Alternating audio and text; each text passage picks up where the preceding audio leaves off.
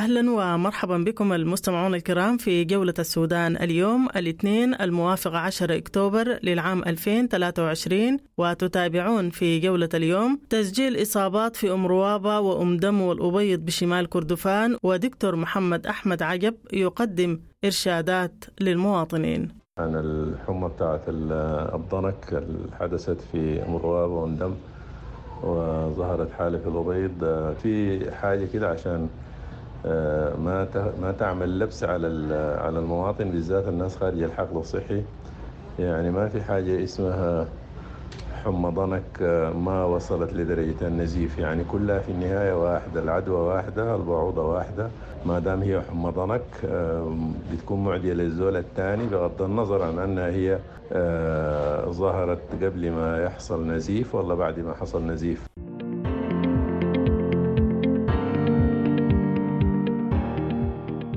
وفي جولتنا أيضا الأوضاع العامة للنساء في ولاية الخرطوم. فأمهات كثيرات يعني الآن أبسط حاجة الواحدة تعمل لها صبارة الكريم عشان تقدر توفر لها حق العيش ولا تقدر تجيب لها سكر لأولادها. وما في أي مواد غذائية دخل العاصمة القومية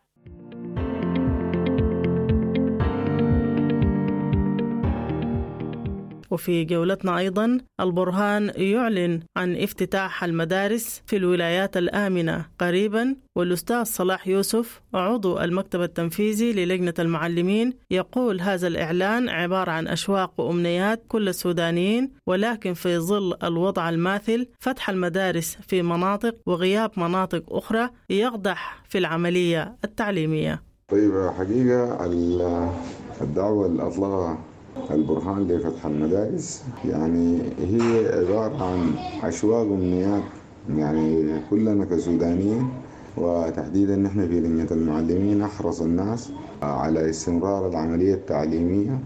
لكن في ظل هذا الوضع الماسي أمامنا يعني فتح المدارس في مناطق وغياب مناطق أخرى عن عن التعليم هو يعني بيقدح في العملية التعليمية ويقدح في واحدة من أهم حساسيات وهي الشمول يعني ما حيكون في شمول في العملية التعليمية.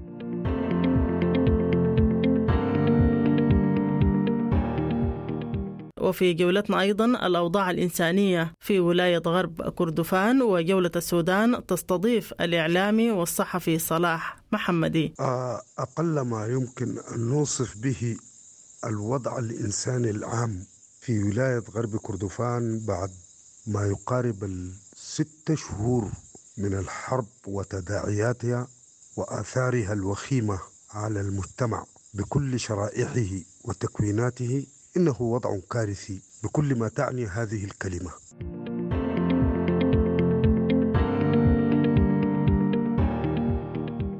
ونختم جولة السودان اليوم بشهادة مني أركو الناوي لموقع سودان تريبيون الإلكتروني والقيادي بالحرية والتغيير عروة الصادق يقول شهادة مناوي في هذا الوقت لم تخرج إلا للمزايدة والابتزاز السياسي وهو الآن حليف لخندق الحرب وجزء من المنظومة التي تدير المعركة الآن.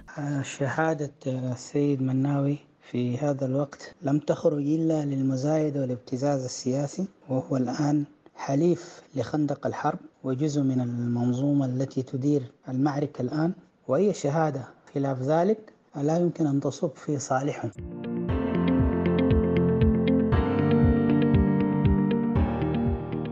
كانت تلك أبرز موضوعات جولة السودان اليوم ومعا إلى التفاصيل. راديو دبنجا راديو دبنجا راديو دبنجا راديو دبنجا.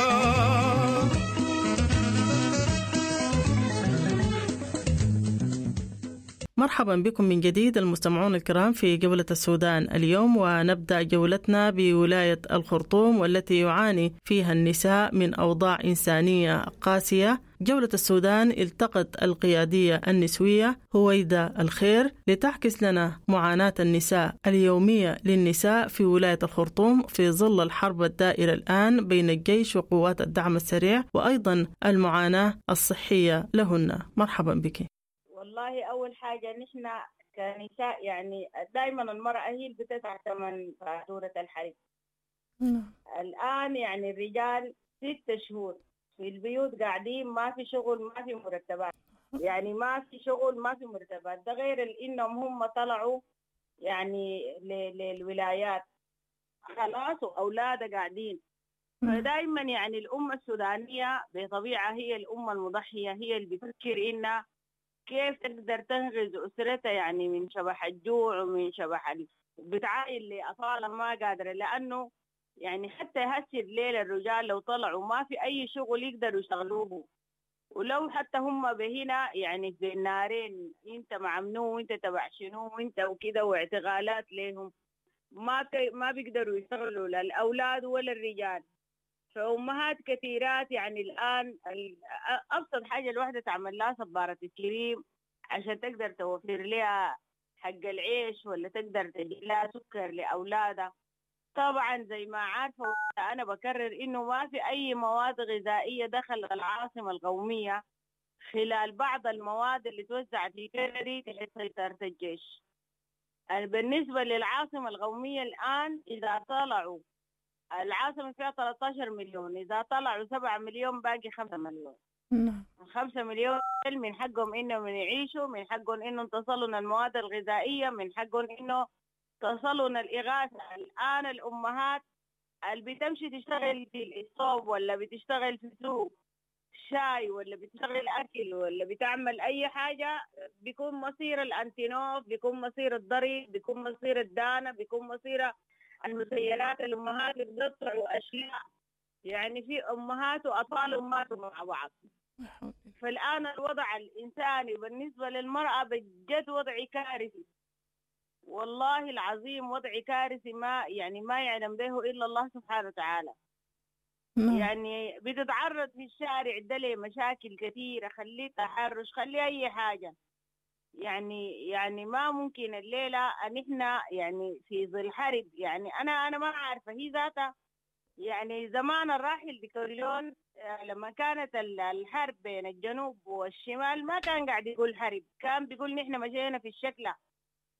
نعم. باعتبار إنها هي بين الأخوان. وكان في ضرر يعني واقع على على النساء لكن ما بالحاصل ده يعني ما ما شفناه. ولا حتى في كل الحروبات الآن اللي في روسيا واللي في وين ما في استهداف للمواطنين وضرب بطيران يعني ل- للأمهات للنساء للأطفال. يعني هسه الليلة بشاير دي مستشفى يعني دي بتخش في الجرائم الدو الدولية. في حين إنهم ما راعوا لانهم ديل أصلا لا بيعرفوا الله ولا بيعرفوا قانون دولي ولا بيعرفوا قانون إنسانية ولا بيعرفوا قانون سماء. يعني كيف تضرب ناس أمهات في بشاير؟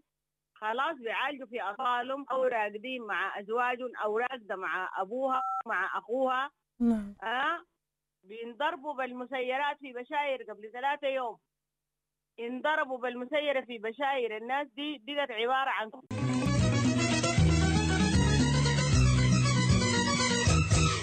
مرحبا بكم المستمعون الكرام في جولة السودان اليوم وننتقل إلى الدعوة التي أطلقها قائد الجيش عبد الفتاح البرهان في زيارته إلى الولاية الشمالية وحاضرة ضنقلة والتي أعلن من خلالها فتح المدارس في الولايات الآمنة قريبا. جولة السودان التقت الأستاذ صلاح يوسف عضو المكتب التنفيذي للجنة المعلمين السودانيين والذي قال أن هذه الدعوة هي عبارة عن أشواق وأمنيات كل السودانيين وخاصة المعلمين ولكن في ظل الوضع الماثل فتح المدارس في مناطق وغياب مناطق أخرى عن التعليم يقدح في العملية التعليمية ويقدح في واحدة من الأساسيات وهي الشمولية في العملية التعليمية. المزيد في حديثه لبرنامج جولة السودان.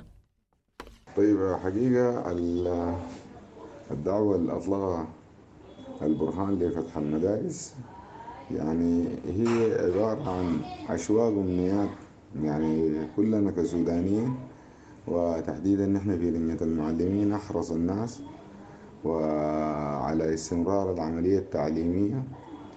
لكن في ظل هذا الوضع الماسي أمامنا يعني فتح المدارس في مناطق وغياب مناطق أخرى عن عن التعليم هو يعني بيقدح في العملية التعليمية ويقدح في واحدة من آه، أهم آه، أساسيات وهي الشمول. يعني ما حيكون في شمول في العملية التعليمية. وهذه المناطق الآمنة يعني حاسة في السودان ما في مناطق آمنة. حتى المدارس تحولت إلى مراكز بتاعت إيواء للنازحين. والركن الأساسي في العملية التعليمية اللي هو المعلمين. يعني لهم ستة شهور ما في صرف مرتبات منتظم آه، فقدوا سبل عيشهم. آه، يتحولوا إلى مهن أخرى وحرف أخرى وانتقلت من مواقعهم إلى مواقع أخرى يعني. يعني حتى المحرك للعملية التعليمية ما حيكون موجود. فيبقى أي دعوة لفتح المدارس في هذا الوقت تحتاج إلى آه، اشتراطات آه، وتحتاج إلى آه، يعني أسباب قوية لفتحها. يعني نحن في لجنة المعلمين عندنا رؤية إنه يعني المدارس عشان تفتح زي ما ذكرنا في بياناتنا السابقة لازم يتوفر ممرات آمنة ومواقع آمنة اللي هي المدارس ومساكن آمنة للمدارس وأولياء الأمور. ويبقى فتح المدارس هو رافعة لخفض صوت البنادق وليكون واحد من المعاول اللي بتهدم الحرب المدورة في بلدنا من 15 أبريل. ما العكس. الوضع التعليمي حقيقة يعني مخيف. وضع مخيف ووضع محتاج إلى إلى نظرة مختلفة محتاج إلى تفكير مختلف يعني لأنه التعليم في أحلك الظروف مفترض يكون مستمر لكن استمراره ما يكون لمن استطاع إليه سبيلا يعني استمراره يكون شامل لكل أبناء وبنات الشعب السوداني. فيبقى أي دعوة لفتح المدارس في مناطق دون مناطق أخرى هي دي دعوة لتقسيم السودان ومدخل لتأسيس أكثر من دولة داخل آه، حدود السودان المعروفة. إضافة إلى ذلك يعني في في واجبات مفترض كان وزارة التربية والتعليم الاتحادية تقوم بها. اللي هو مثال طلابنا أو تلاميذنا في الصف الثالث آه، متوسطة حتى الآن ما في كتاب مدرسي طبع لهم المقررات لا زالت في علم المجهول. وده واحد من الحاجات الأساسية يعني عشان الطلاب دول يقروا حيقروا فيها منهج ما موجود. فيبقى قبل ما يعني إحنا ندغدغ مشاعر المواطنين ب بكلامهم وما عنده علاقة بالواقع مفترض الحكومة الأمر الواقع تقوم بمسؤولياتها وده ما قايمة به يعني.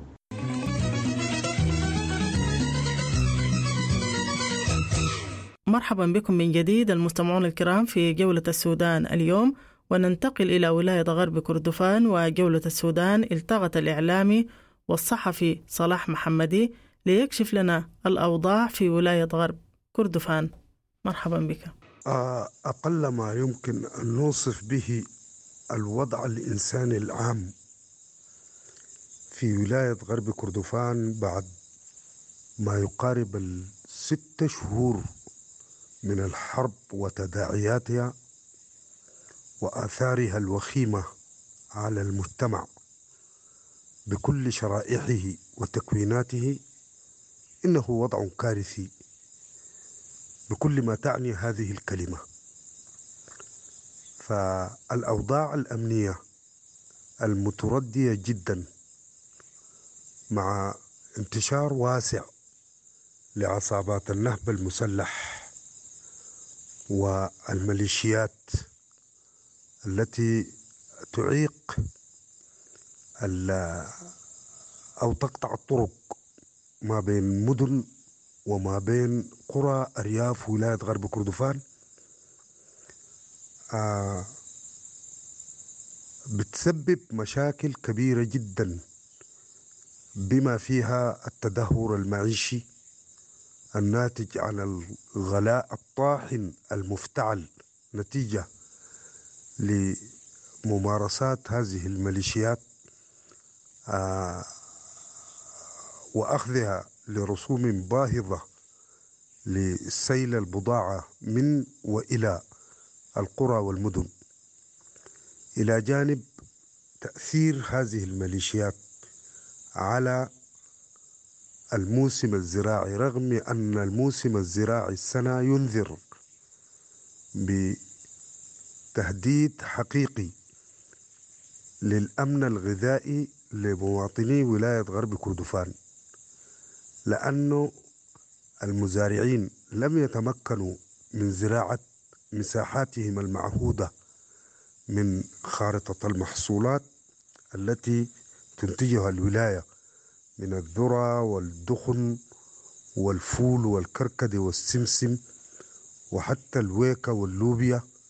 كل هذه المحصولات آه آه سيكون فيها نقص كبير جدا يهدد الأمن الغذائي لمواطني الولاية خصوصا وأن المواطنين يعتمدون في آه واجباتهم الرئيسية على آه منتوجاتهم الزراعية هذه. آه الولاية في العام الماضي كان فيها تسعة مليون فدان حسب إفادات وزارة الزراعة المنشورة وحسب مقابلاتنا معهم. في هذا العام لم يتمكن المزارعون إلا من زراعة ثلث هذه المساحة وهي لا تتعدى في أغلب التقديرات الثلاثين في المية من المساحة المستهدفة وهي تسعة مليون فدان. وهذا سيلقي بظلاله على معيشة الناس وحتزيد المعاناة أكثر آه هنالك آه انعدام للأمن كان سبب رئيسي في تقليص المساحات المزروعة وكذلك تعثر الأمطار وتدني معدلات هطول الأمطار. السنة في, في, في, في لهذا الموسم جعل من المزارعين يعجزون عن زراعة مساحاتهم المعهودة. في الختام نستطيع أن نقول الوضع كارثي وينذر بكارثة أكبر خصوصا مع ازدياد ال ال ال ال ال ال النازحين. يعني ما زالوا النازحين في زيادة أعدادهم في زيادة مضطردة. ففي آخر تحديث للبيانات حسب إفادات مفوضية العون الإنساني بولاية غرب كردفان فإن حوالي 14 ألف أسرة يشكلون ما يزيد عن المئة وعشرة. ألف نسمة هم الآن نازحين في الولاية بعد ما فقدوا كل ممتلكاتهم وجاءوا إلى أناس هم بدورهم معظمهم تحت خط الفقر. عموما الوضع كارثي.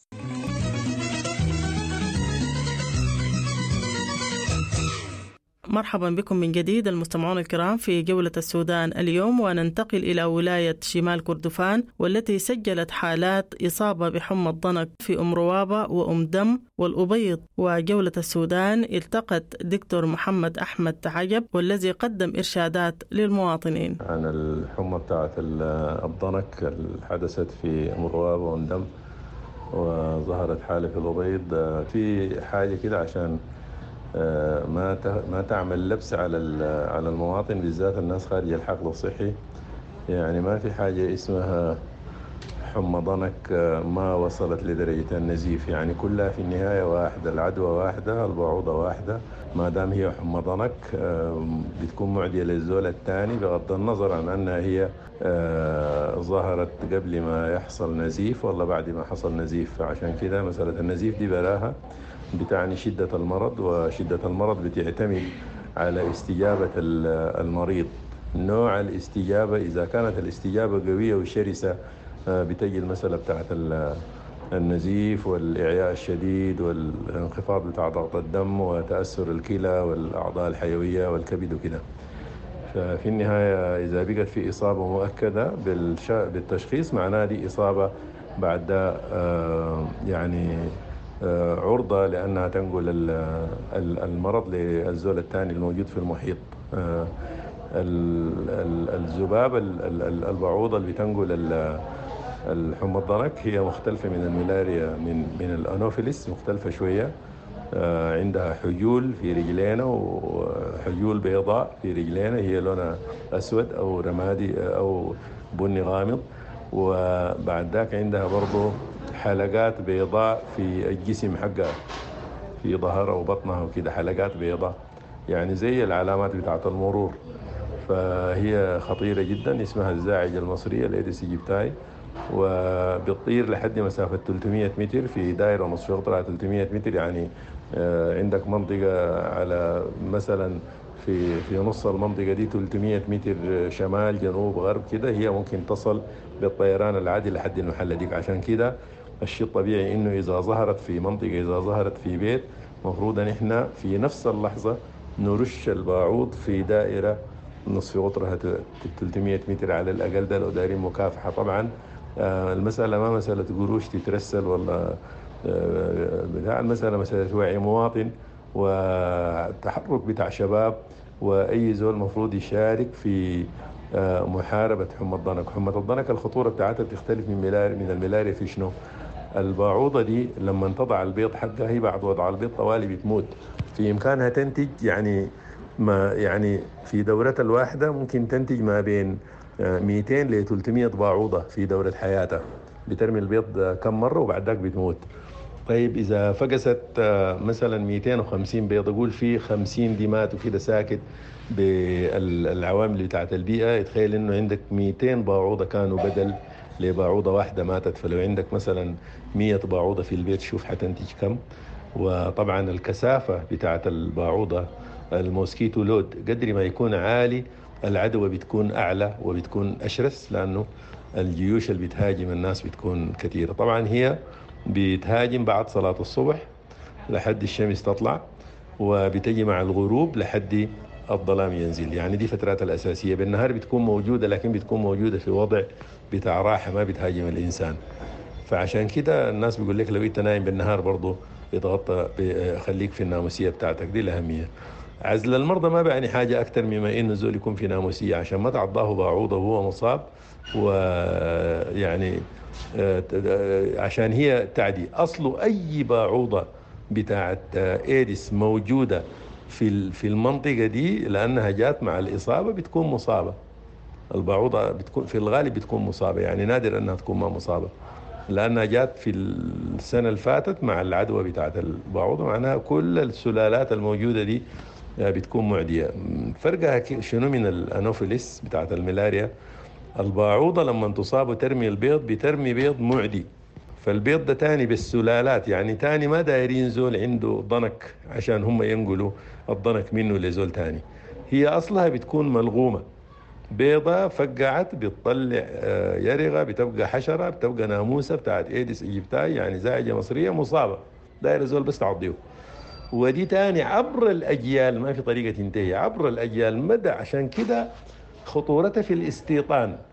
حمى الضنك لو جاءت من الجنوب ووصلت بلد وأقامت فيها ولقت ناس أصابتهم ودورت الباعوض اللي بينتج ده كله باعوض حامل لحمى الضنك. تاني يشيلوا من هناك تجار في آه، عفش في بضائع بتاع يودوه بارة يودوا البعوضة تفقع هناك تبقى في سلالة وتمشي تنتشر في البلد. عشان كده نحن دايرين وعي المواطن يا أستاذ الزين وعوا المواطنين في أي محل تلقوهم في أي حلقة في أي مسجد في أي منتدى في أي مناسبة. فهموهم إنه البعوضة بتاعت الضين ال- ال- الضنك اللي بتجيكم دي بتجي مصابة. يعملوا حسابهم. يعني ما ضروري يكون في زول مثلا في كندوة آه، عنده آه، ضنك عشان بالباعوضة الموجودة يتنقل ويبقى موجود.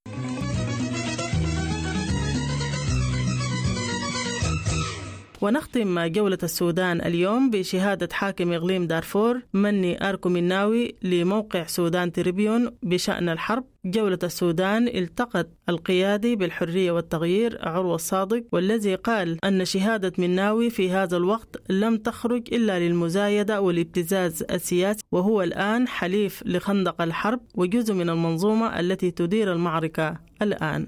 شهادة السيد مناوي في هذا الوقت لم تخرج إلا للمزايدة والابتزاز السياسي وهو الآن حليف لخندق الحرب وجزء من المنظومة التي تدير المعركة الآن وأي شهادة. خلاف ذلك لا يمكن أن تصب في صالحهم. وأنا شخصيا ممن يدخرون شهادات ولست من أنصار بذلها في الإعلام أو قولها للصحف والوسائط. هذه الشهادات تتطلب أن تنصب لها محاكم ولجان تحقيق حتى يعلم الشعب السوداني من أشعل الحرب ومن أججها ومن درب لها وكيف ومتى وأين كانت عمليات التدريب على الرماية تتم لهذه الكتائب وكيف كانت تجسر لهم الذخائر وأين جمعوا في الفترة ما قبل الحرب ومن كان يسمح بالتغطية الأمنية لإفطارات فلول النظام البائد وماذا قال الجنرال عبد الفتاح البرهان حينما تمت مواجهته بهذه المعلومات كل هذه الإفادات هي التي ستبين حقيقة من أشعل الحرب ومن يقف في صفها ومن مثل لها القطاع السياسي والعون الإعلامي والإسناد. كل هذه لا مجال للمزايدة فيها عبر صفحات الإعلام أو الصحائف الورقية أو غيره إنما مجالها لجنة تحقيق مستقلة ظللنا ننادي بها ولكن لا مجال لانعقاد هذه اللجنة والحرب الآن مشتعلة الأولوية الآن لوقف الحرب ومن ثم إعلان لجنة تحقيق مستقلة إذا كانت إقليمية أو دولية أو هجين. نمثل جميعنا أمامها وندلي بشهاداتنا التي ستكون شهادات أمام الناس وأمام الله وأمام هذا الوطن الجريح.